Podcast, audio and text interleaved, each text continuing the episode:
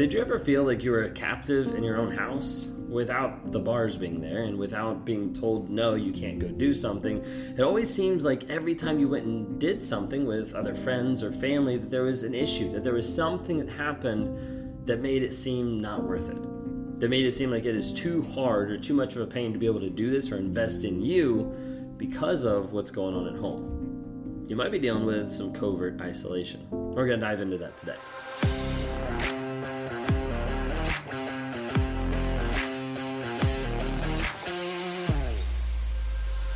If you guys are new here, my name is Ben Taylor, the founder of Raw Motivations, the creator of the NARC app, and your guide in the 45 day Clarity Challenge that you can access at claritychallenge.net.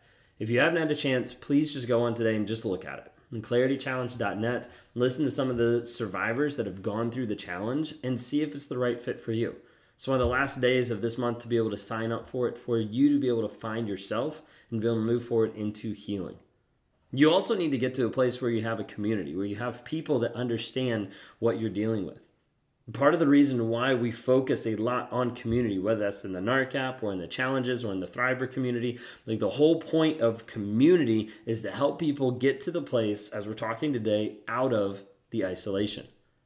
Because you might be at the place where you don't have friends, where you haven't been able to see your family, where you, you feel shame for being able to take time to work on yourself or to just spend like a fun time with other people.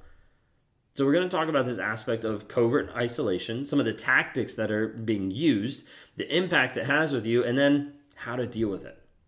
So, covert isolation. When we're talking about isolation, we're talking about solitary confinement. We're talking about uh, where you are kept under lock and key. You know, that's what we talk about when you talk about isolation.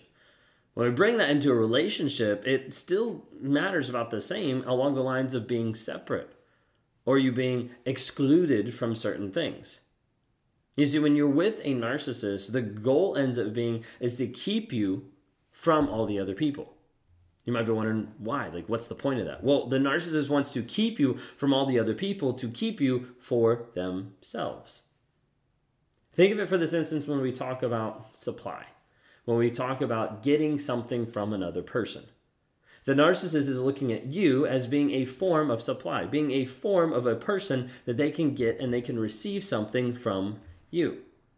So as a result, they're like, I would want to keep this to myself so I can always get whatever I want from this person whenever I want it. That's some of the crux or the idea of this aspect of isolation is unlimited supply for the narcissist. Like, I get you all to myself to get everything I want to pump up my ego, my shallow worth, and continue to move forward with the mass that I've created. This is the part that is like a soul sucking experience. This aspect of the narcissist has you under lock and key, not necessarily physically, but more mentally, where you can't leave or you can't do things with other people because you think it has to be all about them. Now, a lot of times when you talk about this isolation, it is very covert. It's not something where the narcissist is locking you in the house. We're talking more sociopath and psychopath at that point. It's not that they're telling you, no, you can't go out with your friends, or no, you can't spend time with your family. These are more subtle tactics. They're more of these small things to be able to discourage and to be able to punish you into a place where you fall in line. Where you fall in line, you're willing to submit to whatever they want, and you give up your sense of worth, your self esteem, your self development, your self care, your interactions with friends and family, and you start to pull back and you think that you're all alone with the narcissist because that's the lie that they've created for you to believe. So many of you are stuck in this lie. You're stuck with this mindset that one, you're all alone and that you, no one else is dealing with the same thing, and that's 100% false even at the time of this recording, I think there's like 40,000 people that follow just on YouTube. And you're not alone. There's a lot of people going through the same thing. You'll see in the comments, people will write, That's me. That's me. I struggle with this. This happened to me too. Because you're not alone. But you want to believe that you're alone because of a lie that's been told to you by the narcissist. There's a lie that you've been ascribed to because of the relationship that you've been in. And so understanding that and being able to take a step back and be like, wait a second, let's actually challenge that. Let's look at the tactics that the narcissist use to be able to get, get you to the place where you're isolated. These aren't all of them, but I want to highlight three tactics today. Number one is this victim tactic. This victim tactic is meant to put a place where the narcissist it feels like they're a victim because you're spending time with other people. This aspect of like, I thought you loved me. Like, don't you want to spend time with me? Like, I want to spend time with you, but like you are always busy. And you start to be like, wait a second, like this doesn't seem to make sense. But the narcissist will start to hurt, like plays like, oh, I'm a hurt person to have you have guilt. So you won't go out. And the thing that typically happens, not always, but typically happens, is they'll get you to a place where you're like, fine, I won't go out with my friends. I'll cancel.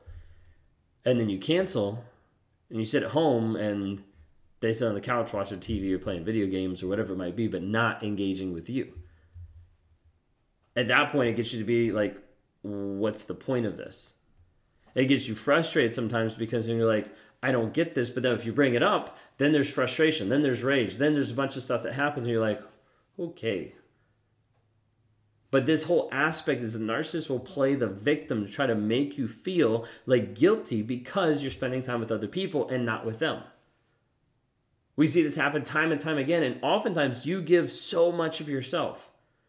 We're talking about people who work 50, 60 hours a week, and then on the weekends, they're traveling multiple hours to be able to see the narcissist, and as a result, they're never able to see anybody else. Because the narcissist is playing it a certain way to isolate you from other people, to isolate you from friends, from family. The second tactic that I want to highlight is the discouragement tactic why would you want to hang out with them? Like, you don't need them. You spend so much time with them already. Like, I feel like you're obsessed with your family currently. This is where they start to triangulate you against other people. Where the narcissist starts to implant different words or ideas to be able to bring you down, to bring that thought process down, to be able to put a sliver of doubt in your mind that that might not be the best thing to do. Like, you don't need them. Did you hear what they said about you? Sometimes we'll see these small, subtle things that they'll start to plant. Well, the narcissist start to plant stuff in your mind and in the minds of the other people. Sometimes communicating half truths, sometimes twisting it just enough to be able to put this piece there. A rub. You know, I just I don't really I don't really care for your friends. Like something's off about so and so. Like put another person down, starting to discourage those friendships that you've had for years. With this, oftentimes the narcissist is planting this piece of doubt pitting you against another person, you against family, you against whoever it might be, putting this little piece of doubt to be able to slowly push you away from other people and to pull you back to themselves.